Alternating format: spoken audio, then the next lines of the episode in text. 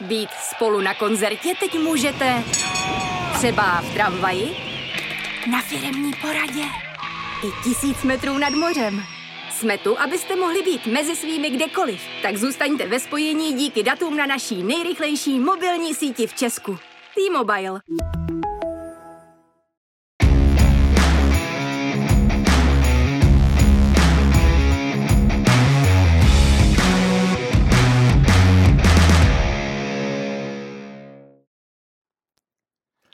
Vítejte u dalšího příklepu. Dnešním hostem je bývalý hokejista, 7násobný mistr České extraligy, 2násobný šampion slovenské, kouč, momentálně asistent u juniorky v Vsetína, Jan Srdínko. Honzo, ahoj. Ahoj.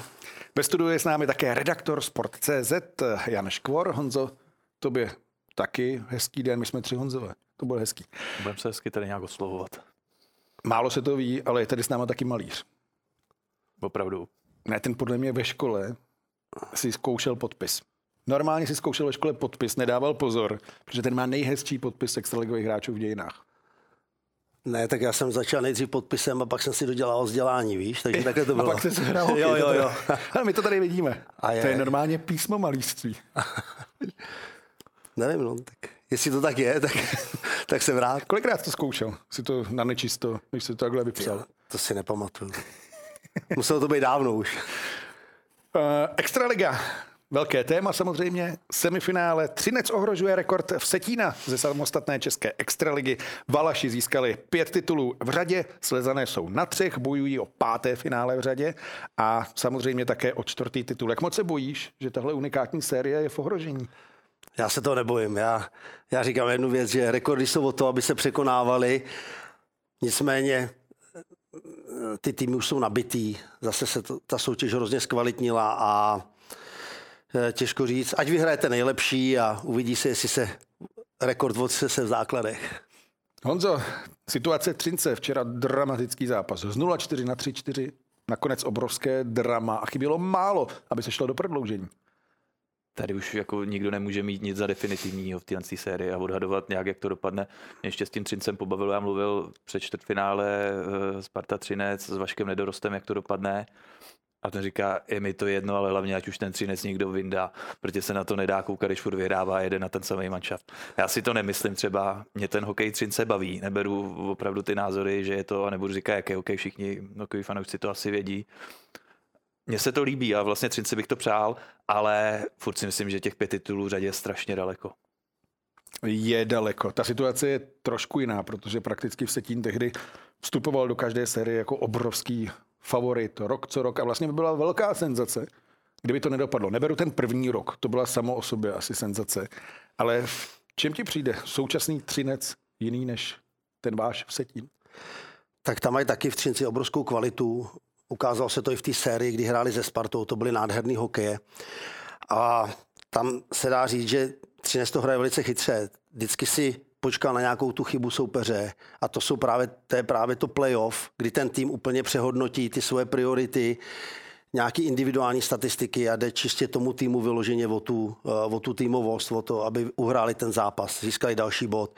A to si myslím, že právě díky tomu je teď ten Třinec úspěšný, že tohle všechno hodí stranou a jde si vyloženě za tím cílem. Oni jdou do vedení ten zápas, postaví v obranu 1-2-2 a začnou prostě bránit a počkají si zase na tu chybu soupeře, který do nich začne tlačit, jo, a v tom zase oni udeřejí a když udělají nějakou chybu a v tom je jejich síla a tam je vidět na tom týmu, tam i ty jejich lídři, i ty kluci, který mají dávat góly, bodujou, tak tam padají do střel, skákají a hrajou nesmírně obětavě, takže dobře se na to kouká a já s tím nemůžu,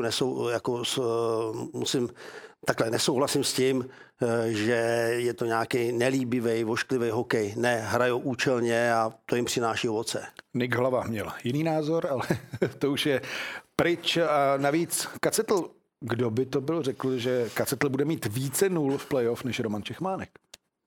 To je opravdu golman snad stvořený pro to playoff. A vzpomínám si i na minulou sezónu, když ti nevyjde jeden zápas, tak si říkal, to kouzlo Ondry Kacetla končí, Šmík přišel další a on zase vychytal nulu. A teď to potvrzuje v tomhle playoff taky. opravdu jsem dalek nějak říkat, jak skončí ten 7. zápas, protože já to absolutně netuším. Já si myslím, že je to 50-50 a už i ty slova, že rozhodne první gól, jaký jsme viděli, dlouho to platilo, pak v tom 5. zápase se to otočilo, takže myslím si, že ta série opravdu musí bavit každýho hokejového fanouška, pokud zrovna nefandí Pardubicím nebo Třinci a nenabíhají mu několik infarktů za daný zápas. O účast ve finále hraje také Hradec s Vítkovicemi. I tam se schyluje k velkému dramatu, vypadalo to jednoznačně. Hradec vedl 3-0, hrál doma, útočil na postup, no najednou bude útočit taky dnes, ale už v jiném rozpoložení asi. Jak jsem si říkal za stavu 3-0, když to v sobotu Hradec uhrál zase po dalším příběhu Myškáře, tak jsem si myslel, že je to hotový. Vlastně nikomu se ještě v playoff nepodařilo otočit z 0-3 na 4-3 a teď už si tak jistý nejsem. No, a dokonce si myslím, že jestli Vítkovice to zvládnou dneska v Hradci ten 6. zápas, tak budou v obrovský výhodě a už to nepustí. Trochu mám pocit, že Hradec dojíždí na to, samozřejmě přišla zranění, ten nevhodný čas a to ještě může děkovat, že se při otrávený Klíma vrátil, ale nějak tam necítíš z toho Hradce sílu, že by ti mohli rozhodovat, když ne 4, tak 3 formace. Furt mi přijde, že teďka už se to hraje na Klímu s okularem a ostatní tak nějak, nechci říct úplně koukají, ale ne, že by se přidávali. A otázka je, co bude s Bohumilem Jankem, který nedohrál minulý zápas, klíčový back Hradce, nejvytěžovanější, a to koleno nevypadalo dobře. Z 3-0 na 3-2, navíc v 5. utkání vedení 2-0. Ztrácí Hradec půdu pod nohama? Já si nemyslím, je to playoff a samozřejmě vždycky ten krok poslední je hrozně těžký udělat a mě je to dobře rozehraný Hradec, ale za stavu 2-0 ve Vítkovicích zřejmě taky Miloš Holáň vlítnul do kabiny, tam udělal asi trošku rošambo a ty kluky nějakým způsobem nastartoval, soužil tu sestavu a umlátili to a v 99. minutě, myslím, obránce Koch, taky troufnu si říct, že pro beka, když dá takovýhle gól, tak to jsou životní trefy, že za kariéru si myslím, že obránce moc takovýhle gólů taky nedá. Kolikrát jste to udělal ty takhle? Tak já těch gólů moc nedával, no, takže jako nějaký gól jsem dal, ale že bych dal nějaký takovýhle, že bych za prvý nebyly takovýhle prodloužení a nepamatuju si, že bych takhle zaútočil a projel celé hřiště a pověsil to tam, tak to si myslím, že jsem asi takovýhle gól nedal. Spíš já měl góly z nějakých těch dorážek a takovýhle. Já mám pocit, že takovýhle gól nedá ani většina útočníků, jako, že by si to za bránou projel tím opravdu jak vítr, ještě opravdu v předposlední minutě druhého prodloužení, když už táháš nově, jak on zaříkal, ty Vítkovice to stály na 3. A no ale stáhli to na začátku druhé třetiny, no. Takže oni hráli 4 třetiny prakticky na 10 útočníků a nebylo to vidět. No, já jsem vůbec neměl pocit, že by fyzicky dodejchávali, naopak mi přišlo, že v tom prodloužení byly aktivnější, šanci měli víc než Hradec, jo. Tam se nemáš na co šetřit ve finále, nebo jako v tom zápase, takže to už jedeš na krev a zase na druhou stranu, když si vzpomenu, tak my jsme tenkrát se Vsetínem hrávali jenom na 3-5. Nejen mistr hokejové extraligy, ale také kompletní složení týmu pro příští rok extraligy čeká na své rozuzlení.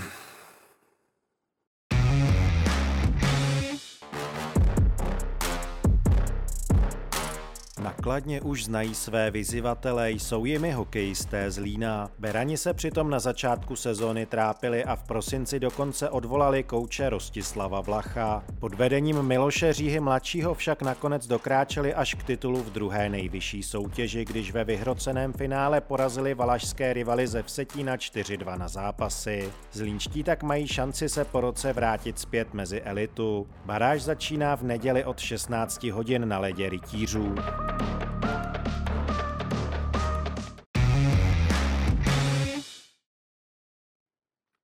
Na podzim tady s námi byl Martin Hosták, který také něco zažil ve Zlíně a řešili jsme trápení Beranů po pádu v extralize, měli velké problémy i v šancilize, spíše koukali dolů než nad sebe a nakonec celou soutěž vyhráli. Kde byl zlom, co se stalo, protože Robert Hamrla se stal šéfem klubu, vyměnil se trenér, padaly nějaké pokuty, pak se to asi všechno vracelo zpátky za odměnu. Každopádně, kde vidíš, jako znalec toho prostředí, ten moment zlomu? Tak já si myslím, že ten tým, já neznám úplně, nebo nemám podrobný zákulisní informace, ale myslím si, že určitě pomohlo Zlínu takovýto provětrání, že udělali nějaké výměny, doplnili kádr a že se najednou začalo tomu Zlínu dařit, začali hrát víc týmovic, hráli víc pospolu a i když třeba na jména to nevyznívalo až tak výrazně, že by měli ty týmy přehrávat, tak hráli a tou svojí bojovností a tím si začali získávat zápasy, pevnou půdu pod nohama, šli krok po kroku a najednou bylo vidět rázem z 2000 už se začalo zaplňovat celá ta jejich aréna a to je hnalo dopředu. Jo. Takže ono to bylo postupný a zaslouženě až do toho finále došli. Byl obrovský favorit Zlín. Už před sezónou se říkalo, že jestli nevyhraje šanci ligu, to bude obrovské překvapení. Nakonec tam bylo dokonce, já nevím, 11., 12. místo, byly hodně dole. No, já si myslím, že po třetí čtvrtině základní části byl Zlín mimo pozice playoff, že byl, myslím, nějaký 11. Já za sebe si myslím, ano, ta změna trenéra taky pomohla, ale odhodlat se i k tomu kroku a určitě nebyl jednoduchý. Sám o tom mluvil Robert Hamrla. Říct třeba Kašíkovi, ano. Hele, vím, že je to strašně těžký, co pro ten klub udělal, všechno za ty zásluhy, ale z toho se hokej žít nedá. A neříkám, že Libor Kašík je najednou špatný golman. Chtělo to odvahu udělat to řešení, sadit na Hufa. Stejný případ je podle mě i Honejsek. A najednou mi přijde, jako kdyby se to tam trochu nějak pročistilo, dostávali šanci kluci, na kterých to dosud nestálo. A ono se to najednou, samozřejmě přidali se další věci a najednou to šlo. Jo, těch věcí je tam opravdu hodně, které do sebe zapadly.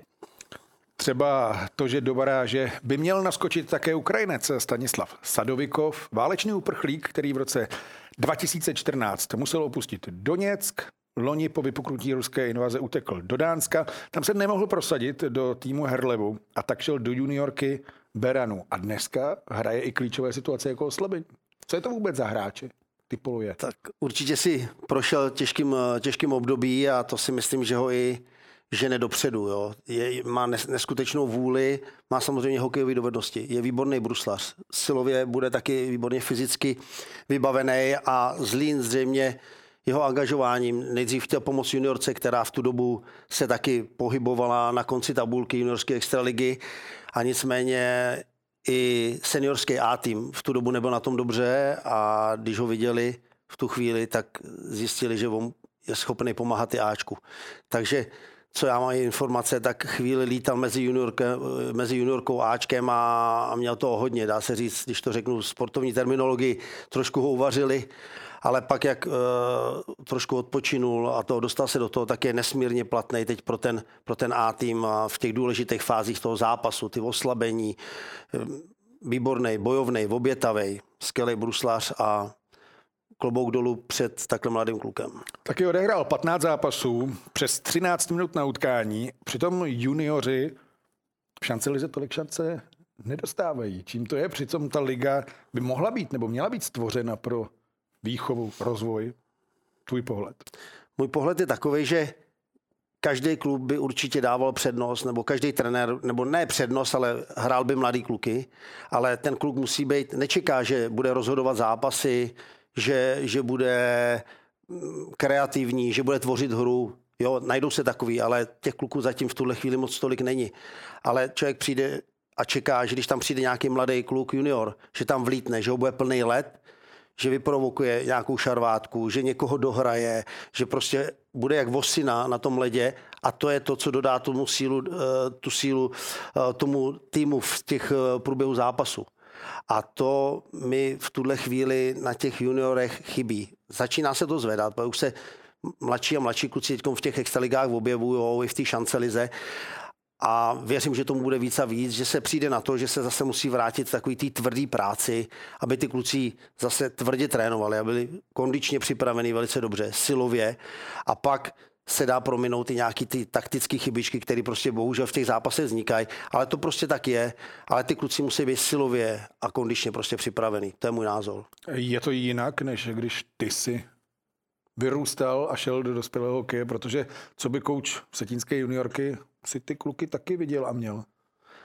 No tak když to porovnám třeba s tím období, co bylo za nás, tak nám nikdo nedával nic zadarmo. My jsme buď prostě jsem byl silově a fyzicky připravený na ten seniorský hokej, nebo prostě tam čekali jiný a skončil si s hokejem. Prostě tě poslali pryč a a šel si pracovat. Takže já si myslím, že v určitých fázích tím, že jsme těm klukům se snažili vytvářet to prostředí pro to, tak si myslím, že se jim to i ve finále trošku uškodilo. Že nebyli zvyklí se o ten svůj chleba rvát. To je věčná diskuze tady a mělo by se jasně říct, co je priorita u těch juniorů. Chceme mít opravdu kvalitní juniorskou soutěž, aby hráli tu juniorku, dostávali tam potřebný ice time, nebo je cesta chtít ty juniory zapojovat rovnou do šance ligy. Že tam vidíme, opravdu jsou výjimky, kdy dostávají takový prostor na ledě, který by byl odpovídající a zlepšovali se. Já jsem tady dosud neslyšel nějak z vrcholných míst, co je vlastně ta cesta, kterou bychom chtěli jít. Rozumím, klady i naopak zápory u obou variant, ale jako vlastně neslyšel jsem nějak, že by se tady rozpoutala diskuze v okolním prostředí, jak bychom to teda měli dělat. A pak drtivá většina týmů se ti tam bojí dát ty juniory, že jsou nevošlený v klíčových chvílích, je tam radši nedáš, těžko necháš sedět nějaký dražší hráče, no tak to odnese junior. A není to případ jenom šance ligy, vezmeme si v extralize, kolik je tam juniorů nebo ještě mladší hráčů a dostávají odpovídající příležitost jako ice timeově. Moc jich tam není. Jako. Já musím teda doplnit jednu věc, co jsem měl možnost sledovat, tak tím, že se ta extraliga juniorská soužila, tak se doopravdy zkvalitnila. Ty zápasy mají mnohem lepší úroveň, než bylo předtím. A zase v tu chvíli se i zkvalitnila ta nižší juniorská soutěž, kterou jsem zase měl možnost já teď sledovat. A mohl jsem to porovnat s tou sezónou předtím, kdy Setín hrál vlastně tu juniorskou nižší soutěž a letos. A opravdu některé ty zápasy byly na fakt hodně slušný úrovni, takže já to jenom kvituju a myslím si, že to jde dobrým směrem. No, jako dobrým směrem to dál, pak tady slyšíš úvahu, že to zase rozšíříme, no, tak jako to je úplně cesta proti, že jo, co se tady dělá. Samozřejmě není to schválený výkonným výborem, že se zase to bude rozšiřovat, ale minimálně už jenom o tom, že se o to uvažuje, mi nepřijde úplně dobrý. Vsetín Slávia, jak ze starých časů vlastně v juniorské první lize nebo druhé nejvyšší. Byl jsi u toho? No, nebo nebyl? Ne, nebyl. Jsi nebyl u juniorky? Já byl jenom krátce. Já jsem byl krátce na Slavii juniorky a mě pak tenkrát odvolali Pavla Hynka, takže já jsem se posunul káčku k Milanovi Krasímovi hned, prakticky po 2 měsících. A teď ve Vsetíně si začínal u Ačka přes 2 sezóny a potom? A začal jsem s Romanem Stantěnem tu 3. sezónu, akorát, že nás prakticky odvolali po nějakých 13 zápasech. My jsme měli dobrý vstup do sezóny, pak najednou přišla taková krize. A co se stalo? Jo, kdybychom to věděli. Ne, tak trošku se... Měli jsme výborný vstup do sezóny. Udělali jsme šňůru 5 zápasů. Jo, vypadalo to, že půjdeme krásně za svým cílem. Možná jsme trošku usnuli na vavřínech, hráči. A člověk si to trošku představoval jednoduše, že to bude celá sezona tak. No a přišlo pak krizový období a prohrál si 1 zápas, 2. zápas a říkalo se, tak nějak se to oddalovalo. No a pak najednou v to už bylo v řadě 5 zápasů a ty výkony byly takový kolísavý a... Nedávaly se góly. Výsledky 1-2, 0-1, prohrávalo se takhle. No a my jsme, i ta hra nebyla úplně podle našich představ. Ono i ty zápasy, kterými jsme uhráli, a udělali jsme tu šňůru těch 5 zápasů, tak podle našich představ taky nebyla úplně optimální. Akorát ty body jsme získávali. No a pak samozřejmě se to trošku otočilo, odklonilo se to štěstíčko od nás, no a začalo se prohrávat. No a pak samozřejmě se to někdy ukáže, některý rysy těch kluků, kdy se pak začnou hledat ty chyby, kde je chyba, jestli to je špatná taktika, nebo hodně se trénovalo, málo se trénovalo. No a začalo se babrat v takovýchhle věcech a to si myslím, že to vyloženě tomu nějak nepomohlo. A já když si to třeba, já vybavím, když v té naší hře se hrávalo a hrál jsem v těch špičkových klubech, tak když to vemu na sebe, tak tam byl takový tlak na nás, na hráči, že já si neukážu třeba představit, že když se mi nedařilo, tak jsem se sám bál o svůj job, abych za mnou nepřišli a nevyrazili mě. Jo? A teď to je spíš takový, že někomu se nedaří a spíš jde a hledá ty chyby jinde, než ne u sebe. Já si myslím, že kdyby každý začal u té své práce a u té své jednoduchosti a vrátil se zase k tomu základu, tak si myslím, že se spousta problémů tím vyřešilo. Onže se vracíme k té konkurenci, protože ty si věděl, že za tebou čeká x hladových vlků. Když to takhle bude dlouhodobě, tak ti řeknou, no tak přijde jiný. No. Tady víme, jak to dneska je, kolik máme mladých kluků a většinou se tolerujou, i když ti to nejde, tak hraješ dál, protože tam není nikdo místo tebe. No, ten trh s těma hráčema, co takhle člověk slyšel, nebo to všude chtěli doplňovat hráče a prostě na tom trhu nebyli, jo. Vymýšleli se různý tryouty, vymýšleli se různý výměny hráčů, jo. A bohužel prostě nikde na trhu, každý vždycky, toho dobrýho hráče si vždycky podepíšou, hlídají, hejčkají, držej a doplnit kvalitním hráčem je nesmírně v průběhu sezóny těžký. No, na Vsetíně si zažil Luboše Jenáčka, pak Romana Stantiena, sportovním manažerem byl Radim Tesařík. Tam přeci nemohla být panika u takových legend.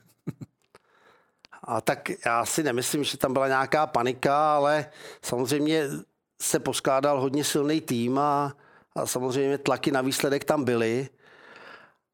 A bylo to nějaké vyústění něčeho, prostě nedařilo se, možná trošku trpělivosti chybělo, ale tak prostě nastoupili Jura Weintritt s Radimem Kucharčíkem a zhostili se toho dobře, ale ve finále taky řešili pak ty stejné problémy, které jsme řešili my, jo. Takže to je spíš o těch hráčích. Ten tým byl, myslím si, velice silný, hodně kvalitní a myslím si, že kdyby určitě si kolikrát spíš začali hledat ty chyby, jak kdyby u sebe a nehledat to kolem, tak jsem přesvědčený, že by k takovýmhle věcem nemusel docházet. Radim Tesařík, bylo to tak, že tě vlastně odvolával? Byl sportovní manažer, nebo to bylo na vyšších postech? Já si nemyslím, že by to byla práce. My jsme rodinní přátelé s Tesilem, takže ne, brali jsme to jako vyústění něčeho. Já mu tohle nemám za zlý, tak samozřejmě on není jedinej. Tam jsou akcionáři a lidi, kteří nějakým způsobem do toho hokeje taky zasahují, takže spíš to bylo vyústění něčeho, nějakých prostě, že se takhle domluvilo širší vedení, si myslím. Nebylo to určitě, že by přišel sám Tesil a chtěl nás odvolat. Roman Stantien, všichni se pamatujeme, to je obrovská legenda, za chvíli se budeme věnovat v Vsetínské dynastii. A jaký je trenér? Je stejný jak na ledě? Protože to byla ikona, vítězný typ. Jo, my jsme taky prakticky přátelé už z té doby, my jsme spolu začínali tenkrát ve Vsetíně, takže se od té doby známe a mě se s ním pracoval velice dobře, pracoval jsem mě velice dobře s Lubošem Jenáčkem, jo, takže já si nemůžu stěžovat. Ještě než půjdeme na Vsetín, tak nás čeká baráž. Zlín, Kladno. Jedno jméno ještě tady musím říct, ty jako bývalý bek.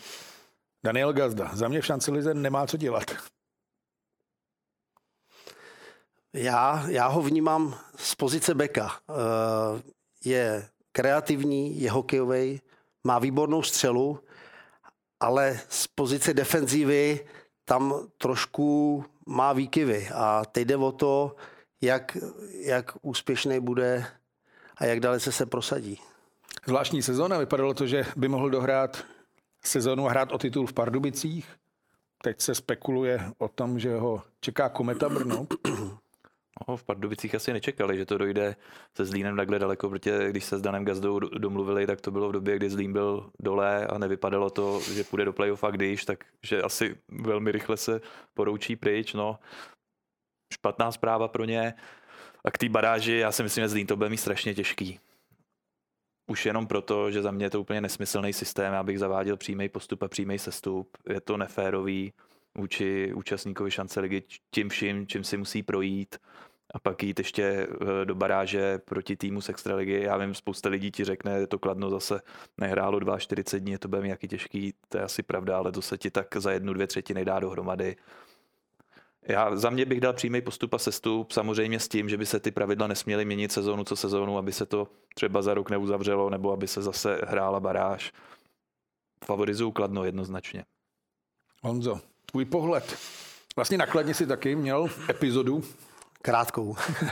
Ne, já si myslím, že Kladno bude přece jenom ve výhodě. Jo, já samozřejmě nevím zdravotní stav kluků teď ze Zlína po té finálové sérii, ale když si to takhle vybavím, i my, jak jsme hráli rok předtím finále s Jihlavou, tak vím, že po tom finále, že už ty hráči jsou fakt tak sesekaný a nezbývá moc času na tu regeneraci a budou to mít nesmírně těžký.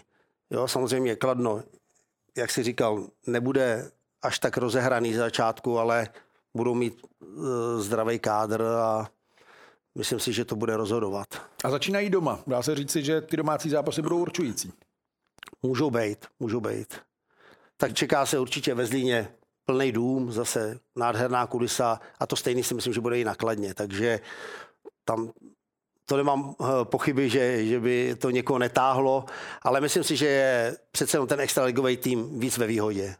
Velkou nevýhodou Kladna bude podle mě absence do Čina. Já včera byl v Kladně na tréninku, koukal jsem tam na něj, když ostatní byli na ledě, on stál za mantilem s berlem a koleno vohlí, vůbec na něj nedošlapoval a v Kladně ti to neřeknou, pochopitelně, furt se tam tak trochu mlží, že by možná mohl ještě, já si to nemyslím. A když si vezmeme, že Dočin byl suverénně nejvytěžovanější hráč Kladna, když bereme útočníky, hrál přes 25 minut, jasně, občas je to neřízená střela, ale když se dokáže uklidnit, tak je to back převyšující všechny ostatní v Kladně. Navíc i produktivní, jo. Za Plekancem s Kubíkem to byl třetí nejproduktivnější hráč a ztratit takovouhle oporu může být pro Kladno velká rána. I tak si ale myslím, že by to mělo zvládnout. Honzo, ty si většinou neměl tyhle starosti během kariéry, protože se hrálo úplně někde jinde, hrálo se každý rok prakticky o titul, ale pak jako trenér si zažil baráž a náročnou misi, která nedopadla. Jaký je rozdíl emoční, protože říká se, no jo, titul, ten můžete získat, ale když spadnete, je to takhle opravdu?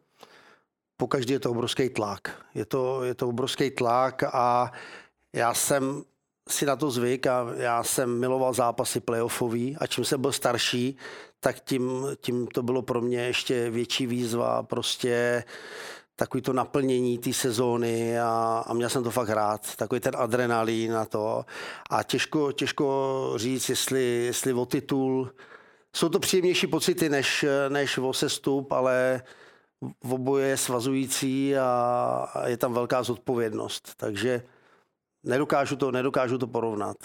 Ale je to smutný, pak když člověk se stoupí, no tak je to tragédie, no.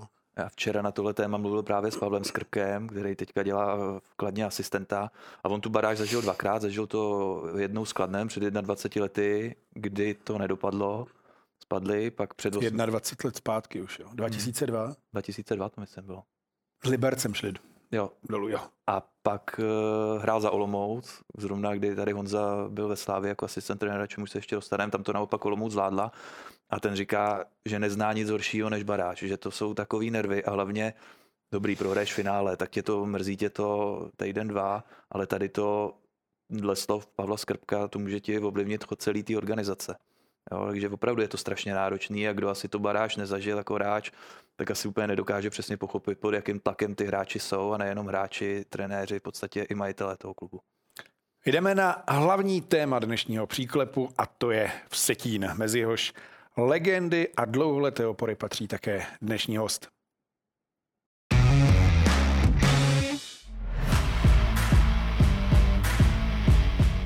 Když se řekne Vsetín, hokejovým fanouškům se zpravidla vybaví skvělý hokejový tým z 90. let. Město se zhruba 30 000 obyvatel vybojovalo postup do extraligy v roce 1994. Hned ve své první sezóně oslavili hokejisté ve žlutozelených dresech mistrovský titul. A to též se jim povedlo i v následujících 4 sezónách. Ikonickým místem se stal stadion na Lapači, známý skvělou atmosférou a úzkým kluzištěm. V roli domácích zde nastupovali i jedny z největších legend českého hokeje, mezi nimi například zlatí olympionici z Nagana, Čechmánek, Dopita, Patera, Procházka a Beránek.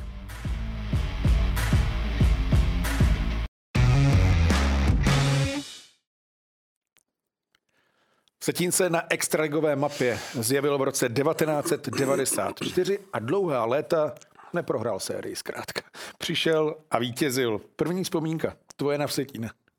Moje první vzpomínka je, když šel právě nahoru do extraligy spolu se Sláví. To byl rok 1994, jsem ten hokej tak nějak začal sledovat. To mi bylo 9 let a od té doby vím, já si můžu říct, že jsem jako malej fandil Slávy, takže jsem to nějaký pozoroval. Pak ty osudy obou klubů byly trochu jiný v té extralize, ale jako kdo by to tušil, jak vůbec dopadne už ne ta první sezóna v extralize Vsetína. To ty jsi nakoukl? Jemně. Já jsem odehrál jenom jeden zápas v této sezóně, ale já jsem se to užíval. Medaily máš, ale. Prosím? Medaily ti dali? No, já na tom finálovém zápase nebyl, takže medaili jsem nedostal. Takže já ani nevím, jak to a v té době ještě nebylo, že si musel nastoupit v playoff do zápasu, aby tě ho počítali. Takže já nevím, jak se to oficiálně bere, ale přežiju to. Ale počítáš ten titul, ne? Jo, když se takhle někde štengrujeme a to, tak určitě si ho započítám, jo. A začátky na Vsetíně tvoje, protože to byl start kariéry, ty jsi z Benešova. Jak ses dostal na Vsetín tehdy? To bylo tak, že jsem byl na vojně v táboře. Tam mě tenkrát doporučil pan Výborný, kde jsem hrál pod ním v juniorce na Spartě. A já podle povolávacího rozkazu, tak jsem musel jít někam do Klatov. A tak jsem to říkal panu Výborným a on říká, ty máš navíc než druhá liga, tak běž se poprat o to místo do VTE Tábor. Tenkrát a já říkám, jo, tak budu rád, no, tak zavolal panu Bardovi, který to tenkrát trénoval a tam byl kemp, troufnu si říct, 70 hráčů. Se sešlo normálně tenkrát. Jihlava v tu chvíli, já si nejsem úplně jistý, jestli Jihlava v tu chvíli brala hráče, jakoby, jo, že dělali nějaký... Už měli svoje starosti, už měli... 94-95 hrála Jihlava ten spodek. Asi určitě, no a... Takže já jsem odjel prostě do Tábora a šel jsem se být o tu pozici. Takže já taky, tam už byli kluci v Táboře, který hráli v tu dobu extraligu. A takže to bylo nesmírně těžké, takže jsem si dělal prostě postupný cíle, abych se vůbec dostal mezi těch 20 hráčů, mezi těch 8 obránců, kteří tam zůstávali. No a to bylo maso. Ty kempy za první strašně se trénovalo. To byly galeje. A pak samozřejmě ty kempy, kdy se to prostě zúžovalo, ten kádr a to, jak se to řezalo, tak to prostě bylo něco. No a podařilo se mi, takže jsem se dělal postupný cíle, takže jsem se nejdřív chtěl dostat mezi těch 8 obránců, tak to se mi podařilo. No a v průběhu té sezóny, tak jsem se furt byl, snažil se probojovávat, až prakticky s Liborem Zábranským jsme hráli první obranu a dostávali jsme víc a víc prostoru a tenkrát vím, že jsme hráli s Táborem v udržení, spojil se VTJ s Vodníma stavbama a přišli ještě kluci z druhé ligy tam. Dalších 70. Ne, to už bylo jenom doplnění, ale další hráče vyhodili z toho VTE. No a my jsme hráli baráž o udržení tenkrát s Přerovem a VTE Tábor a udrželi jsme. A tam v tu chvíli z Ríša Tabara s Oldou Šteflem tak nás někde vyhlídli si v nějakých těch zápasech, my jsme hrávali proti Vsetínu v tu dobu, tak nás prostě kontaktovali a měli zájem a nabídli nám smlouvu. Takže pan Výborný, který byl ve Spartě, pak už se třeba nevozval? 94-95 Sparta měla taky svoje problémy. Taky neměla beky. Ne, já jsem pak v tu chvíli, já jsem to neřešil. Já jsem dostal nabídku, abych to šel do Sparty zkoušet, ale věděl jsem tu sílu toho kádru a tu kvalitu a že by to bylo nesmírně těžký, tak jsem využil ty šance, že půjdu do Vsetína a zkusím se tam prosadit. No a bylo to štěstí nějaký sportovní, no a pak mě oslovila stejnak Sparta, pak ve finále, když už byly velký finanční problémy, pak na závěr vsetínský dynastie, dá se říct. Tak, k tomu se dostaneme. Dobře. Ale Libor Zábranský si říkal, to je takový osudový spoluhráč, protože na Vsetíně, ve Spartě jste spolu byli. Ty si říkal, že akorát St. Louis ti chybí. St. Louis mi chybí, no. Jste teď v kontaktu nějak?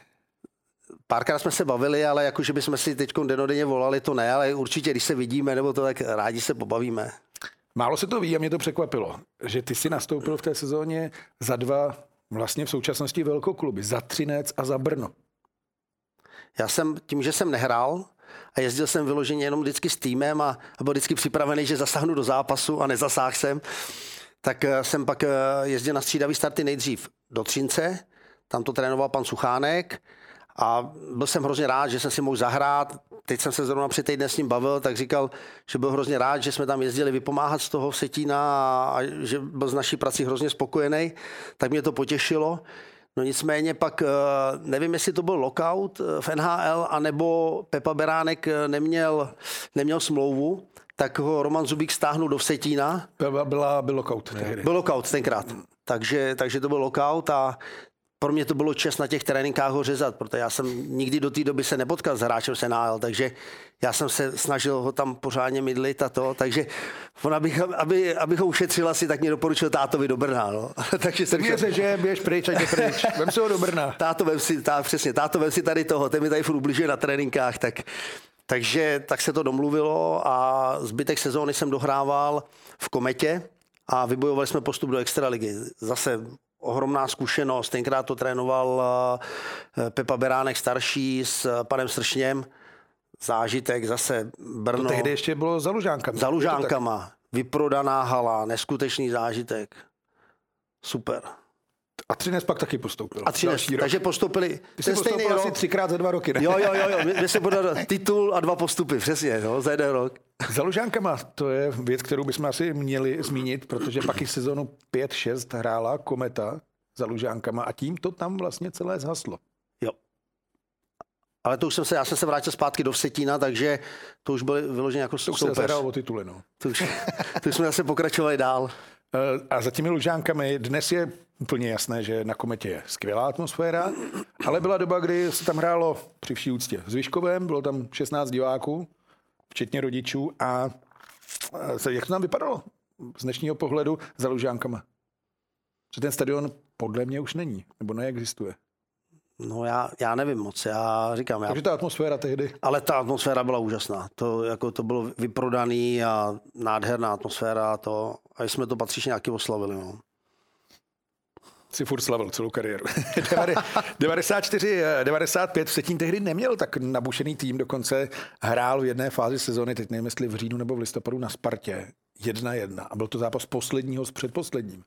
A co tehdy, určitě jsi to načítal, to tehdy nebyl tak nabušený tým, aby vyhrál titul. No, tak jako zase po těch letech předtím, když to tak nějak čekali potom, ale víš, jak to má, jak se ta sezóna vyvíjí, ty jsi zmiňoval Spartu, taky měla ročníky, kde to nevypadalo rozhodně, že by Sparta mohla nějak atakovat čelo a pak se vyšvihla. Furt si myslím, já ten Vsetín beru tak, že hodně lidí rozděloval, že ten Vsetín buď si musel mít rád, anebo spousta lidí ho taky neměla ráda. V podstatě to byly takový, když to přeženem, fotbalově galaktikos, že měli, na koho si vzpomněli. Já ani nevím, třeba nám Honza řekne, jak tam fungoval jako rozpočtově, jak to bylo. K tomu se dostaneme. To bude headline. Tak uvidíme, jsem zvědavý.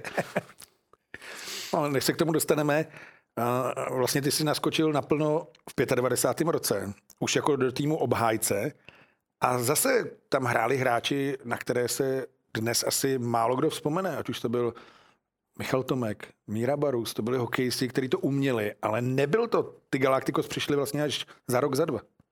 To byla obrovská parta, musela být. Jo, bylo tam právě, to byl asi si myslím, samozřejmě bylo tam velká finanční podpora.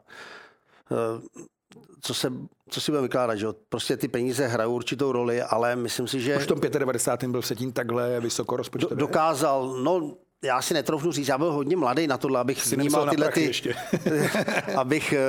tyhle ty věci až tak, ale byli tam v tu dobu, už se tam dokázali přitáhnout kvalitní hráči, jo, a dokázali, že jo, i toho Pepíka Beránka, když to vezmete, hráče z NHL, který měl lokát a určitě měl nabídky po celé extralize, jo, a hráli tam Tonda Staviaňa, že jo, a prostě všichni tyhle ty kluci, Rostislav Vlach, jo, když já bych nerad na někoho zapomněl, tak, ale...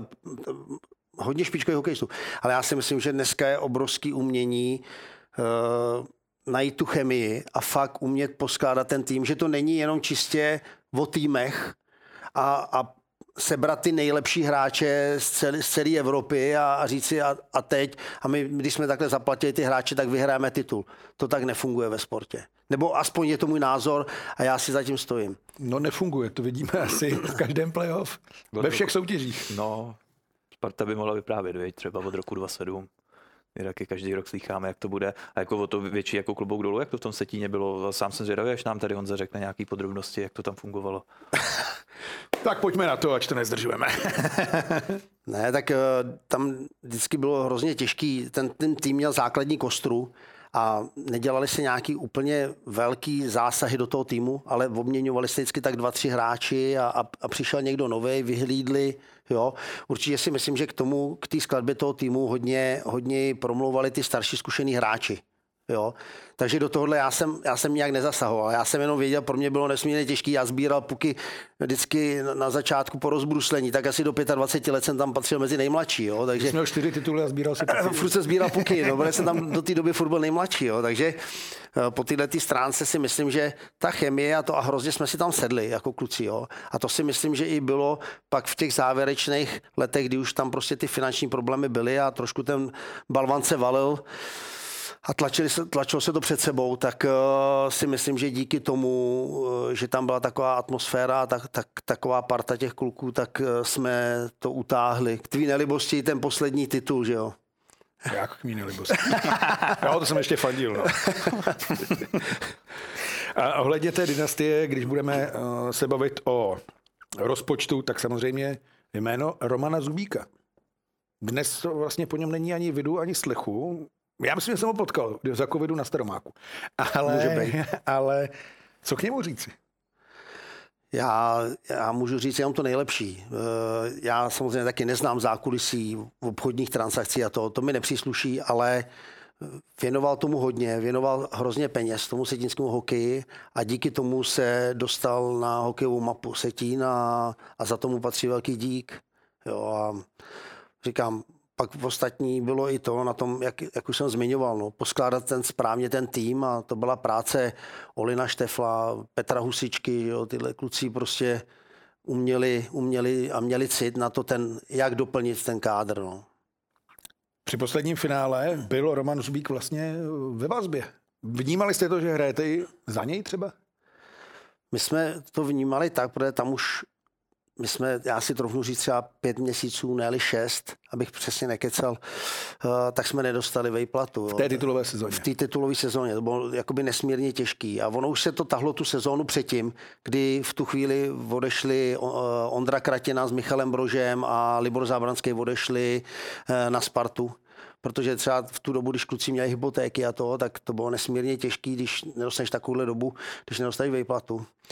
Nicméně ten tým se zase semknul, ten poslední titul, a já si myslím, že to bylo v semifinále se Sláví, akorát... Ten 4. zápas. Roman Málek na něj do dneška vzpomíná. No a my jsme najednou dojeli na Slávy a dozvěděli jsme se, že byl začený Roman Zubík.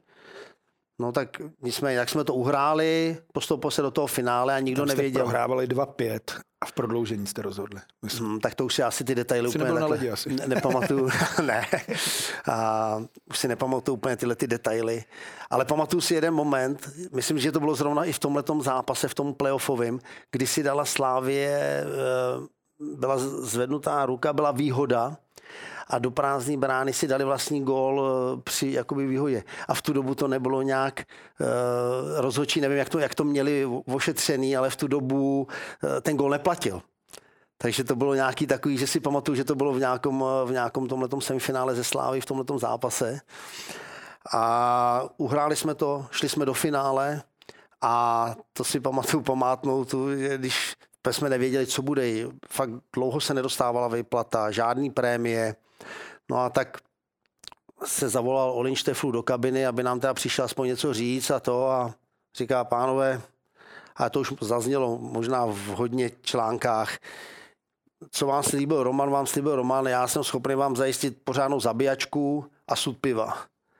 No, tak bylo, no. A šli jsme hrát. Takhle se hraje o titul. Zabijačka a sud piva ti stačí na titul, no. Ale tak to bylo, kluci. Mně přišlo dobrý, jak už Honza říkal, jak neví, jestli má vůbec tu medaili, tu první, jak se zeptal. Tak to je jako někdo, si pamatuje většina lidí, že máš titulovou placku a on za to přehazuje vidlema doma všechny ty medaile, už to ani nepočítá. Ne, já si toho vážím nesmírně. To spíš dělám jako v odlehčeně, ale beru to tak, jak to beru. Prostě já jsem byl šťastný, že jsem mohl být v extraligovém týmu a věděl jsem, že prostě na tu šanci si musím počkat a nezbývalo mi nic jiného, než se o to rvát. Jo, a pro mě vrchol vždycky před každým zápasem, já jsem se těšil, tam jsme měli bago a to bylo na nesmírný úrovni, to se hrály turnaje, to se mydlilo, to se hrálo jenom, mistrovský bago se hrálo jenom 4x4 v jedné třetině a co si dělali v ostatní vedle, to už nikoho nezajímalo a tady bylo důležitý, takže mě trvalo i rok, než jsem se dostal do toho hlavního baga. Ještě k Romanovi Zubíkovi. Tradují se takové historky o igelitkách. Určitě si to slyšel, že prostě něco bylo na papíře, něco bylo ve smlouvě, něco přišlo. No a pak najednou přistála igelitka do kabiny a tam přišel normálně cash. Já si myslím, že tohle je spíš trošku přehnaný, nebo já si nevybavuju moment. Když jste byl v magu, tak jste měli igelitku. Ne, ale já si nevybavuju moment, kdyby tam někdo chodil s igelitkama, to s penězma, to ne, jako peníze jsme dostávali normálně na účet. Jo, je to možný, já tam nebyl v té kabině. No já jo, proto ti říkám, no. Říkalo se, že Jiří Dopita třeba rozděloval podle zásluh, že to bylo prostě rodinný, že nikdo vlastně nikomu nezáviděl. Ne, to mohlo být třeba, jestli třeba někdo rozděloval, to bylo třeba, já nevím, byla týmová nějaká prémie, třeba když jsme hráli nějaký pohár a byla vypsána nějaká prémie, tak se to pak třeba jakoby rozdělovalo do kabiny, takže to spíš bylo tímhletím způsobem, ale jinak ne. Roman Čechmánek, další legenda. Já nikdy nezapomenu na to, jak vyskládal do komínku tu výstroj. Dostal 10 a odjel. Byl takovýhle i mimolet. Jo, tak Čemán to byl kousek. Ten, s ním byla sranda, taky byl svůj. Ten a s Ivošem Pešatem vytvořili výbornou dvojici. Jo, takže a my přes léto, když jsme trénovali, tak oni si chodili hrát akorát tenisy. Takže jednodenně hráli tenis, tak ty byli připravený na Wimbledon pomalu. Jo, ale byla to výborná dvojice a já jsem se jednou ptal Ivoše Pešata, ty Pešku, a tobě nevadí, když jsi takhle za tím Čemanem a že moc nejdeš do té brány a že nechytáš, že jsi ta dvojka furt a to. On říká, ty srdce, já bych potřeboval být trojka, protože já už mám teď v obchod s tím vínem a já už nemám čas na to jezdit s váma takhle po těch zápasech. Jo, takže to byl spíš takový vinař. Jo, to už on začínal s tím vínem a to bylo, já teď nevím přesně, v kterém to už bylo roce, myslím 9-7, že jedeme na soustředění, poprvé do zahraničí, že jedeme do Chorvatska. A tak všichni jsme se na to těšili, že to bude super a voláme, ty Pešku, kde seš? My tady na tebe čekáme. Pánové, já mám lidi před krámem, já nikam nejedu, já nemůžu odjet, já tady mám víno. Tak zůstal doma, tak jsme odjeli a to bylo nádherný, takže jsme si to užili. To bylo... Takže, jako říkám, ta parta se furt stmelovala a to si myslím, že bylo jako jeden z těch důležitých faktorů, který pomáhali v těch důležitých momentech, v těch těžkých vypjatých zápasech, že jsme to prostě urvali. Prý jezdili spolu na tréninky a dost často pozdě. S Ivošem, no, ale on zase Čeman jezdil hodně rychle. Ten to vždycky přijel, Pešek, ten byl vždycky takový klidnej, mírumilovnej člověk a vždycky přijel trošku vystresovaný z Čemana, protože on říkal, on celou dobu telefonoval, do toho ladil rádio a ještě jel jak blázen. Takže tréninky byly na začátku bez golmanu, jo? No, já si myslím, že to stíhali, ale bylo to tip-top. V Setín... Jak mu začal vyhrávat, tak tam velkou roli hrálo to, že měl dost odložených hráčů ze Zlína. Ať už to byl vlastně Vlach, byl to i trenér Valášek, byl to Roman Čechmánek, kterého vlastně ve Zlíně tak nějak nechtěli, pustili. Já nevím, jestli třeba i to nepřiživovalo tu rivalitu, která už i tak by byla od věka, jestli právě, já nevím, jak to brali ty kluci, zapadli, jestli byli rovnou, se považovali pak za Setíňáky, nebo částečně to je dostávali sežrat trochu, že jsou ze Zlína. Já si myslím, že to prostředí, že je vtáhlo, to jako, co si budeme vykládat, prostě ten Vsetín i ten Zlín, to jsou hokejový města, který tím žijou to jinak ani nejde. Ta atmosféra to ti tak vtáhne, že tam já si nedokážu představit někoho, že by prostě nedokázal se na ten zápas nějak, jakkoliv motivovat. Jo, prostě to je to hokejový prostředí. A ty kluci, říkám, tam se podařilo fakt skládat povahově výborný kluci, ty Zlíňáci byli a prostě se to dalo, výborně se to namíchalo a tam byla jediná nevýhoda, jak jsem byl mladý, tak když jsme jezdívali a vraceli jsme se v noci ze zápasů, tak většina jich vystoupila ve Zlíně a já jsem pak do 4 do rána musel nosit bágly do kabiny a vybalovat, jo, a tam byl metr sněhu, takže to nebylo nic takže příjemného. Jsi sbíral puky, vybaloval si bágly, co jsi dělal? Staral se o zábavu, ne? Jako DJ, jo? Ne. A kolik jsi vypil slivovice za sezonu? Já se přiznám, že já v tu dobu jsem nebyl úplně nějaký příznivec, že bych že bych až tak slivovičku. Vím, že když mě pasovali na Valacha tenkrát, tak jsme byli u Olina Kutáče, to byl takový fenomén, takový fanoušek setínský. Nebyl to ten s tou... Jezdili na fotbali. S tím bubnem jezdil, měl ten klobouk, tak jezdil i na fotbali a to. Tak jsme měl kolibu nad Vlčinou ve Frenštátě, tak tam nás pasovali na Valachy, takže tam jsme to zapíjeli borovičkou. Takže to bylo takový, já se říkám, já jakoby úplně moc tu dobu, já jsem byl v určitých věcech takový dost pověrčivej, jo, takže já třeba jsem si nikdy třeba den před zápasem nedal ani kapku alkoholu, prostě nedal jsem si ani decku vína, věděl jsem třeba, že by mi to neuškodilo, ale v určitých věcech jsem byl prostě takový zásadový a to jsem si dodržoval celou kariéru. Já si pamatuju, když jsem tam jezdíval jako fanoušek, tak tam to prostě vonělo tou slivovicí. A když se dovedu si představit, kde tam se chodilo skoro přes tribunu, že jo, na let, hosti asi hlavně. Jo. Takže tam to jako opravdu vonilo. A hlavně hodinu před zápasem, ta tribuna byla úplně plná na stání. 2 hodiny před zápasem. Když se začínalo ta první extraligová sezóna, tak... To jsi šel z kanafasu z domova a už bylo plno. Jo, já říkám, my jdeme pozdě. Poprvé, když jsem to říkal, to není možný, my jdeme pozdě. Celá tribuna na stání 2 hodiny před zápasem. Ale to stejný bylo teďkon v tom finále s tím Zlínem, tak to bylo úplně to stejný. Tak ono ti to předurčuje ty místa na stání, že bej tam dřív, tady to taky pamatuju, ale tady to je fakt fenomén a to chtělo teda jako velkou odbou být takhle zásadový a neporušit to ani nedat si ani malou štamprdli a když cítíš, že to tam všude voní. Já jsem se snažil podle sebe, abych mohl podat ten co nejlepší výkon, takže to šlo trošku mimo mě a byli třeba kluci některý, ale já jsem k tomu neměl jakoby důvěru, že třeba kluci si dávali někdo malou štamprdličku třeba před zápasem na takovýto rozproudění. Já jsem si tohle nikdy nedával. Já prostě jsem cítil, že by mi potom stuhly nohy nebo prostě nechtěl jsem. Jo. Takže já spíš jsem měl třeba rád, že já jsem používal třeba francovku, jo, že jsem si trošku mazal pod nosem, takový to prostě, aby se člověk nadechal čerstvýho, jo, kolikrát i v těch finálových sériích, už pak venku, už jak je horko a to, tak já to neměl moc rád, takže spíš něco takovýhodle, ale jinak... Jste si rozuměli s Honzou Hanzlíkem pak ve Spartě, ne? Ten jel Alpu.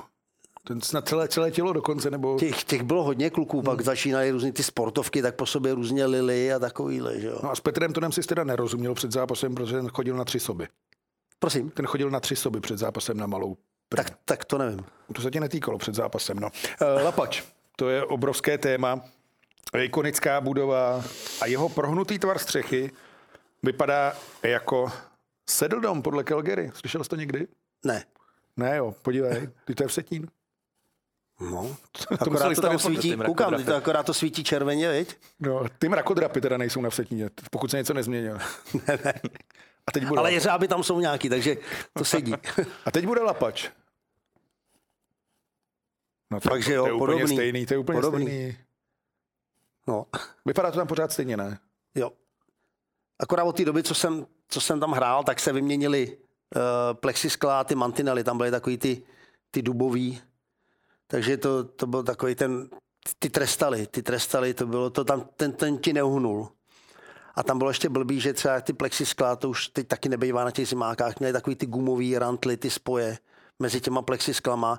A to, když si třeba někoho naháněl a trefil si ho a blbě v tom spoji, tak ono to bylo nebezpečný, protože ti chytne ta guma a to si kolikrát rameno utrhneš, víš, je to nebezpečný. Jsem rád, že se to teď mění, je to určitě k prospěchu věci. Zase jsou díry, ale úzký let na Lapači. Jsi tam vlastně odehrál půlku kariéry. Určitě. Byli jste na to navyklí, protože tam kdo přijel, tak prostě ve druhé minutě oslabení a už jste to řezali. Ale ne oslabení, ty říkáš, jak kdyby nám pomohli rozhodčí. No ne, to jste si vybojovali ty fauly. Ne, já si... Tlák, okamžitě, to nebylo. Jo. Ne. Ta miglytka nebyla. Ne, byl tam, jako my jsme hned od prvního střídání chtěli vytvářet tlak. Samozřejmě bylo i dobrý, jak jsi tam měl kvalitní hráče, tak se naučili na tom malém kluzišti. Já si myslím, že v tu dobu, že bylo i nejmenší v tu dobu v extralize.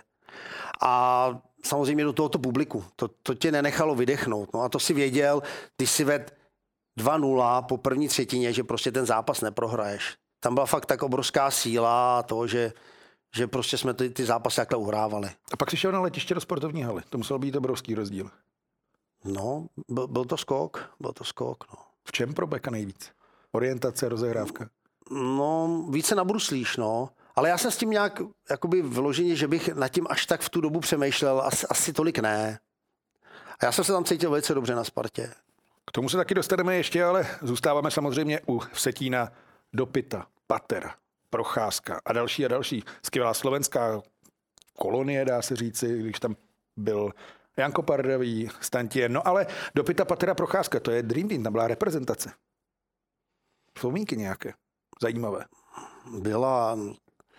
A tak to bylo spíš z těch oslav, ale jako říkám, sedli jsme si s těma klukama všichni, jako bylo to nesmírně zajímavý, no, hrálo se playoff, uměli jsme oslavit kdejaký svátek, to určitě. U každého hráče, nebo nějaký národní.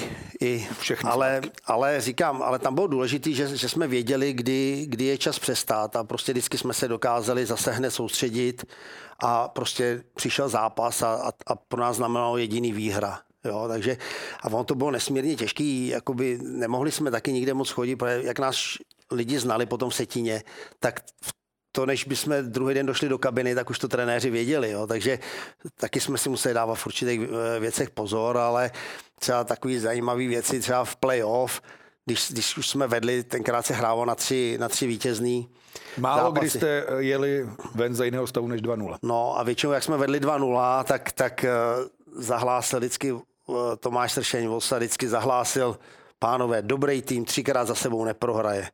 No, tak jsme šli na chvíli oslavit a dobrý to bylo. Dneska se asi 2-0 uslavit nemůže, ale ty jsi začínal s novinářskou kariérou. No, já už v tomhle tisíciletí někdy na startu. Já jako Vsetín jsem zažil jednou, když jsem tam byl jako fanoušek. A pro mě to bylo takový, pro kluka z Prahy, vlastně úplně něco jiného a vlastně tak krásně jiného, protože ti to přišlo úplně takový domácký. Měl si tam pocit, že to je prostě jiný, že se tam všichni znají, že to je opravdu úplně jiný klub a takovej, nechci říct, že ne profesionální, ale prostě tak hezky domácí, že to tam všechno se zapadalo. No. Od té doby jsem ve Vsetíně nebyl na hokej. Ono se říká, když je někde, nechci to teď stahovat na Česko, rodinná atmosféra, tak to znamená, že to nefunguje, že to je neprofesionální, ale podle mě Vsetín byl opravdu rodinný klub. Jak k tomu přispěl Horst Valášek? Protože to je taky zvláštní postava. Přišel jako trenér, nezapomenu, jak brečel, že jo, po tom finále se Zlínem, to byly jako nádherné emoce. Horst Valášek. Skvělý chlap, skvělý člověk. Já myslím, že to je rok zpátky, že slavil 80, tak jsme měli tu čest mu popřát, házel nám čestnou buli a já na to hrozně rád vzpomínám. Jako, já si myslím, že to není pro žádného trenéra nic jednoduchý, když jakoby média to trošku zlehčovali, že s takovým týmem, že ten tým si to hraje sám, ale ukočírovat takovýhle tým, kde je tolik hvězd a aby to všechno fungovalo, je nesmírně těžký pro trenéra. Já to vnímám i teď, když člověk trénuje a prostě ten tým je nabitej, tak to ukočírovat není nic jednoduchý. A byl teda spíš takový kamarádský pro ně, nebo dokázali zakřičet? Já si nemohu představit, jak Horst Valášek křičí teda.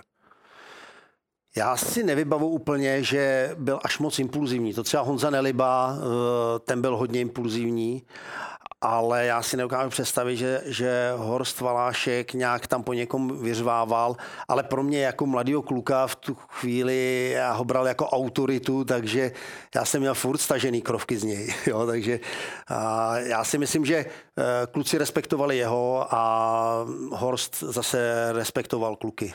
On měli ve Zlíně, tuším, restauraci.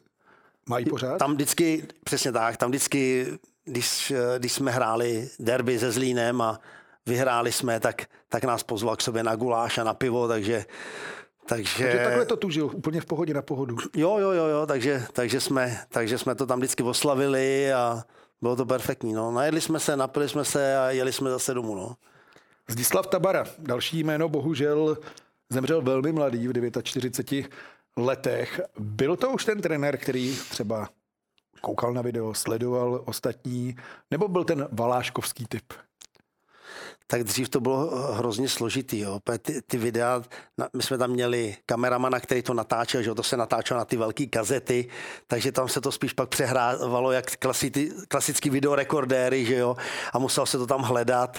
Jo, takže to už ta technika nebyla až taková, ale myslím si, že ty starší kluci, že to ani nějak moc nechtěli, takže jako týmový porady před zápasem jsme měli, ale že bychom si vyloženě dělali takový ty detailní rozbory, to, co se dělá dneska, pouštějí se ty klipy těm klukům, aby a do puntíku rozfázovaný soupeř a to, tak to v tu dobu nebylo.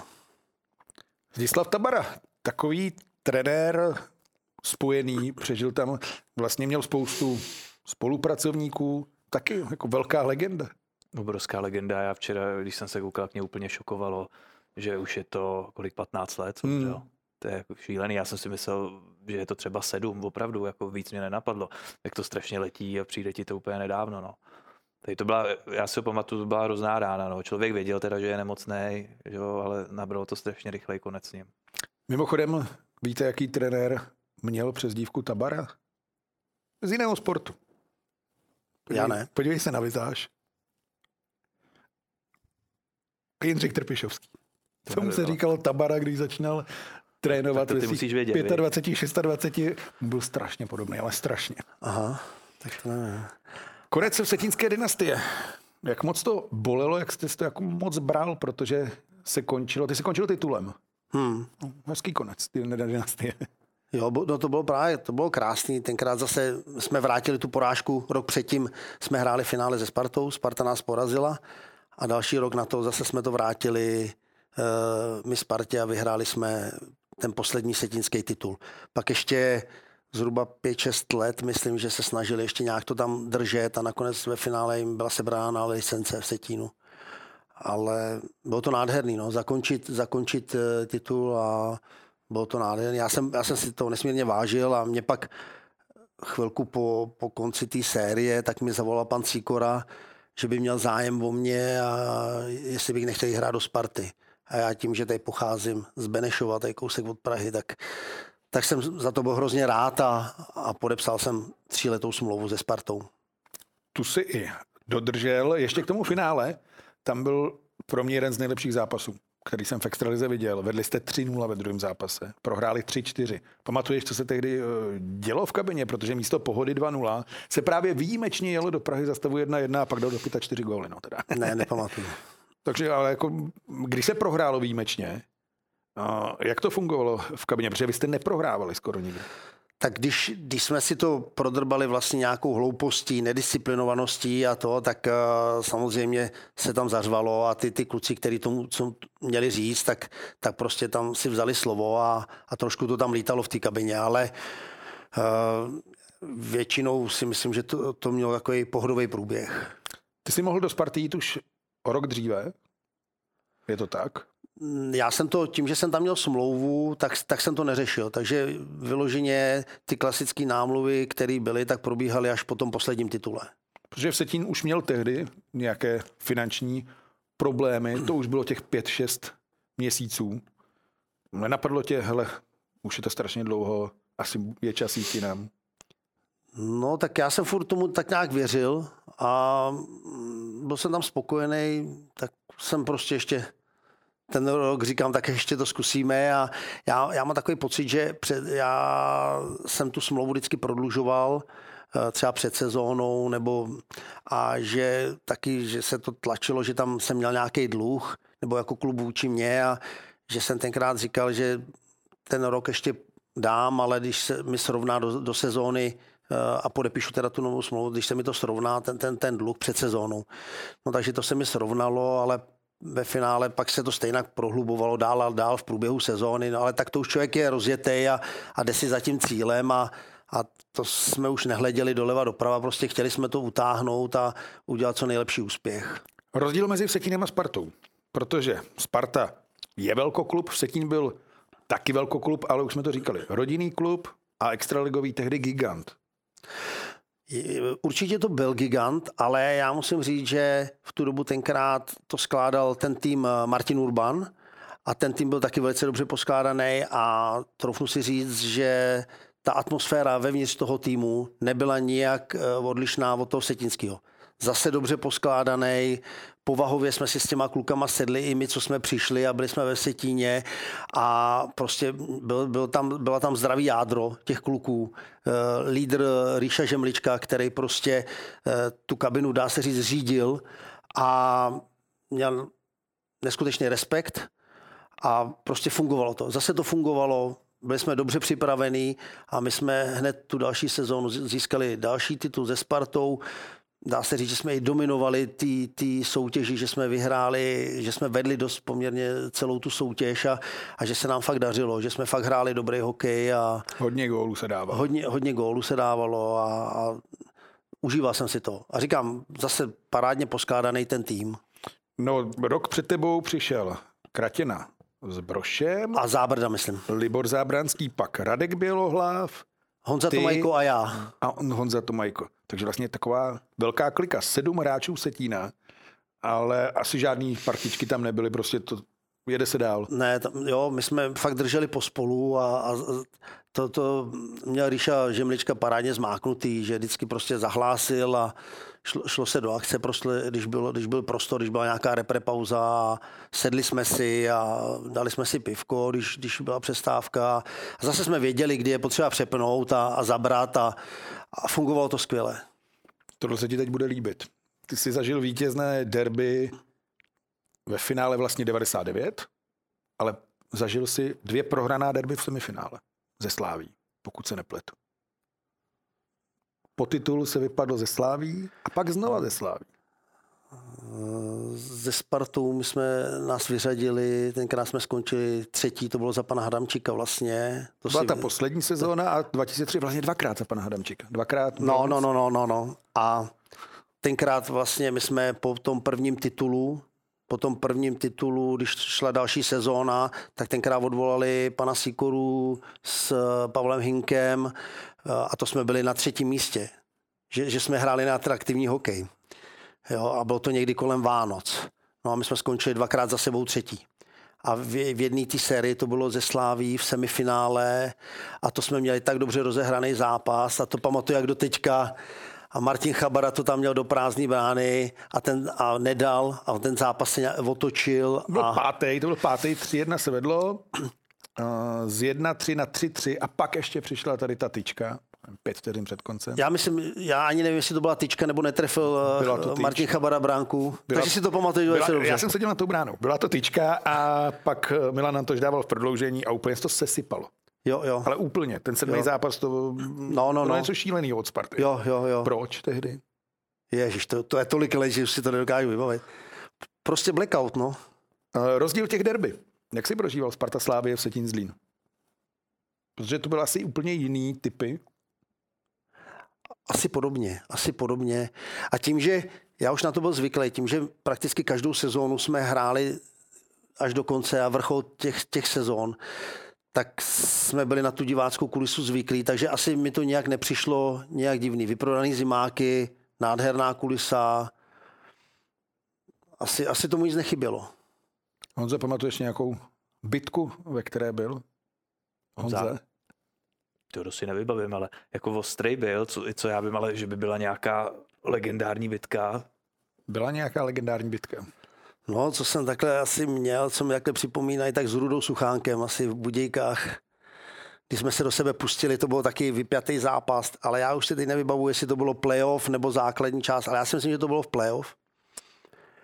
A myslím, že v playoff 5-6 se hrálo s Budějovicem, ale nechtěl bych. A vedli jsme těsně a já byl konec zápasu, posledních já několik vteřin odvolaný golmana a postavili mi Rudu přede mě a ten se tam se mnou začal mydlit, tak jsme se do sebe pustili a tak to bylo takový veselý, no tak jsme do sebe nejdřív řezali u brány a pak jsme se dostali až někde do rohu a jak už jsme pak nemohli bouchat těma rukama do sebe, jak jsme se drželi a začali jsme do sebe mlátit hlavama, no tak jsem pak dostal taky nějaký distanc, si myslím, ale nebylo to nic velkýho. Jeden zápas. Jo, víš? Pak jste vychladli, no. Jo? Já si pamatuju jinou bitku. Kterou? S Honzou Krůlišem. Sparta Kladno v prodloužení. Taky jo? To si úplně nevybavuju už. To jsi asi prohrál. Nevím, nevybavuju si. Vím, že jednou... Normálně si jezdil v té sportovce a takhle. Fakt? No, ty vůbec nemáš paměť totiž. Ne, no, pamatuju si, ale úplně tak ne všechno. No. A pamatuju si třeba v těch Budějkách s tím Rudou, jak jsme se takhle rvali, tak pak mě chytil Čeman, tak ještě, aby ty diváky zvednul víze židle, tak mě chytil a jezdil se mnou po tom hřišti a zdravili jsme ty diváky, takže to bylo pak hezký. A přijela maminka s tátou se na mě podívat po zápase a tam stála u té brány s tím autem a s těma řízkama, že mi nese, já říkám, jeďte rychle pryč, nebo vám to tady otočí na střechu. To jsme se tenkrát i mlátili před autobusem s těma fanouškama, proto jsme vždycky šli s tím báglem a tam udělali takový kordon, takže kdo chtěl, tak si tě do tebe kopnul, že jo, takže vždycky nás někdo kopnul do zadku, takže to bylo takový pestrý, no. Bylo to až takhle, na těch stadionech? Jo. Ještě jste vyhrávali, takže jste všude štvali, to ne, jo? Všude to nebylo, ale tady zrovna v těch Budějkách to bylo takový vyhrocený. Ale jakoby v průběhu sezóny ne. Já si myslím, že to bylo zrovna ty playoffové zápasy, 1-2 zápasy, kdy to takhle bylo vyhrocený. Tam je Honza Neliba se tenkrát pošťuchoval s někým před autobusem. A takže jo, hezký vzpomínky. Ale tohle to říkám, to si nevybavuju s tím Honzou Krůlišem, pak se ještě vybavuju nějaký, že to bylo ve Spartě, když jsem hrál, tak s Varama, s nějakým jsem se pošťuchoval a tohle jsme se chytli a pak, že nás roztahnou rozhodčí a... Já myslím, že to je ta fotka. Jo. To nevím, ale mě chytli dobře rozhodčí, ho nechytli a najednou přilítla a zlomil mi nos. Takže... No je vidět, že tě chytá rozhodčí. No a nějakou... Nevím, no jestli je to tato... Jsi moc vyhrával. No nevím, jestli to... A pak jsem měl jednu jsem měl pak ve Švédsku. A ta byla drahá, já to nevěděl, tam nesmí zahodit rukavice a hráli jsme s Djurgardenem a tam byl jeden takový furt do mě celý zápas a tak já zase taky plnil svoji roli. No a tak jsme se pustili a tak jsem zahodil rukavice a začali jsme se řezat, no a on je furt nezahazoval, no tak sice dobrý, tým mě pochválil, no a pak mi přišla faktura, no. Kolik? 7,5 tisíce Švédů. Kolik to je? To bylo, já si myslím, že to dělalo, já si myslím, že v tu dobu, že to dělalo něco přes 20 tisíc, 25 tisíc. A také jsem to přinesl domů manželce, že to bude muset zaplatit a tam mi říká žena, a teď už se cítíš líp? Už se ti ulevilo? To platila ona. No, ne, no společný kasy, ale... Už se neper, říkala. Jo, no, takže to byla taková spíš, co si hodně pamatuju. Ta zabolela, tahle. Reprezentace. Míjeli tě velké turnaje, byl jsi taky draftován, New Jersey Devils, do NHL si vlastně vůbec nešel do Ameriky, je to tak? Ne, nešel, ale byl jsem... Proč tyhle věci úplně neklaply, velké turnaje a zámoří? Byl jsem na draftu, tak já jsem samozřejmě dokázal, nebo vyhodnotit nějaké svoje kvality a viděl jsem, jaký jsem typ hráče a prostě všechno jsem přijímal s pokorou. Takže já byl hrozně šťastný, že jsem dostal nominaci do reprezentace. Začal jsem první akci, kdy mě pozvali do Bčka, to jsme jeli někde hrát do Německa, tenkrát B tým reprezentace a trénoval to pan Augusta s panem Martincem, jestli se nepletu. A to byla taková ta první oťukání reprezentační, protože já jsem nikdy nebyl v mládežnické reprezentaci. No a pak najednou další a další rok a najednou přišla pozvánka do Ačka, takže pro mě to byl neskutečný, to mi úplně srdce se mi rozbušilo a neskutečný zážitek. Takže já jsem za to byl vždycky hrozně rád, když jsem byl nominovaný a díky tomu jsem se dostal na draft, i když já si myslím, že tenkrát, ale byl jsem draftovaný až v pozdějším věku, v 23 letech, v 97. roce a to tenkrát mi volal právě Venca Slánský mladší, který dělá skauta pro New Jersey, že tady byl šéf skautů Dave Conti a že jsem se mu líbil na nějakém zápase a takže je možný, že budu draftovaný. No tak jsem to tak nějak bral v potaz a bylo to zajímavý a no a jak byl ten draft vždycky v tom červnu, tak jsem někde šel si sednout, říkám, až přijdu večer, se pustím teletext, to ještě podaně, ten internet to nějak nefungovalo, to nebylo v každé domácnosti, no a projedu si teletext a koukám a vidím nikde žádný moje jméno, tak říkám, tak asi jsem nebyl draftovaný. No a jedu druhý den na Vsetí na trénink a volá mi Láďa Růžička, on spolupracoval s Petrem Svobodou, taky dělal agenta, tak mi volal, že jsem draftovaný. Tak já nejdřív, já ani nečekal, že bude volat Růža, tak jsem si myslel, že si ze mě někdo dělá srandu, ne? Že to byl takovej ten trend, tenkrát s těma mobilníma telefonama, neznal si ty čísla, tak ti různě vyvolávali to. Ale takže to a nakonec jsem zjistil, že si mě popletli s nějakým ukrajinským jménem, takže u mě ani u toho draftu, u toho mýho jména, tak tam ani nebylo Česká republika, jo? Tam nebylo nic, jenom datum narození a Jan Srdínko. Oni to tam nějak zkomolili trošku a... Jo, a proto ses nenašel na teletextu. Proto jsem se nenašel na teletextu, víš. No a pak jsem byl pozvaný hned na kemp. A to byl zážitek neskutečný. To byl, nejdřív jsem měl teda strach, protože my jsme začali mít ve Vsetíně obrovskou marotku a nám už tady začínala sezóna. Tak Honza Neliba začal trénovat, že když by teda bylo nejhůř, že by naskočil. Taky by stihnul draft. Že by, abych mohl vůbec tam jet. A tak nakonec mě pustil a byl jsem za to rád. A obrovský zážitek, kdy jsem potkal tam hráče, no prakticky oni na to hned získali ty 2 Stanley Cupy po sobě, kdy tam v bráně Broder, že jo, Scott Stevens, můj obrovský vzor, jo, Scott Niedermayer v obraně, jo, Bobby Holík v útoku a tenkrát Patrik Eliáš s Petrem Sikorou tam byli tenkrát jako zobáci, kteří ještě v tu dobu spíš hráli a paběrkovali a byli na farmách, tak jsem tam s nima byl v kempu a to bylo hrozně zajímavý poslouchat jejich příběhy a to skvělý. Takže jsem se tam užil, byl jsem na nějakých 10-12 dní. Měl jsem mi pohovor, mě pozval do své kanceláře Lula Moriello, věhlasnej GM v NHL, jo, takže to zase to byl ten taky asi dneska slavil. To byl zážitek. To tě nelákalo? Sakra, já si chci zahrát se Scottem Stevensem v obraně. Napadlo tě to?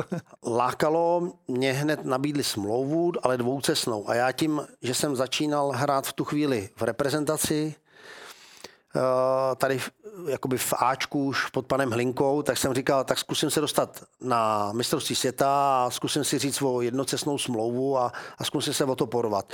Já kdybych byl asi draftovaný třeba v těch 18 letech, jak to bývá, tak bych neřešil nic a odešel bych, ale tím, že už jsem si tady vytvářel nějakou pozici na tom trhu v Evropě, tak jsem nechtěl úplně za každou cenu to opustit a mohl jsem to udělat, neudělal jsem a čekal jsem, že se třeba prosadím na mistrovství světa, že se dostanu a že si řeknu prostě o tu jednocestnou smlouvu. No a co čert nechtěl, tak jednou, když jsem byl opravdu blízko a měl jsem na to mistrovství jet. 98? 98, to bylo vlastně po Nagánu hned to mistrovství a už tam nemělo být tolik kluků z NHL, tak pan Hlinka, že se mnou počítal, že bych jel, to bylo tenkrát ve Švýcarsku a já jsem si poslední turnaj před tím mistrovství světa švédské hry v Globnu, tak jsem si natrhl ledvinu a bohužel sezóna pro mě skončila. No. Takže to byla asi jediná taková, když jsem byl nejblíž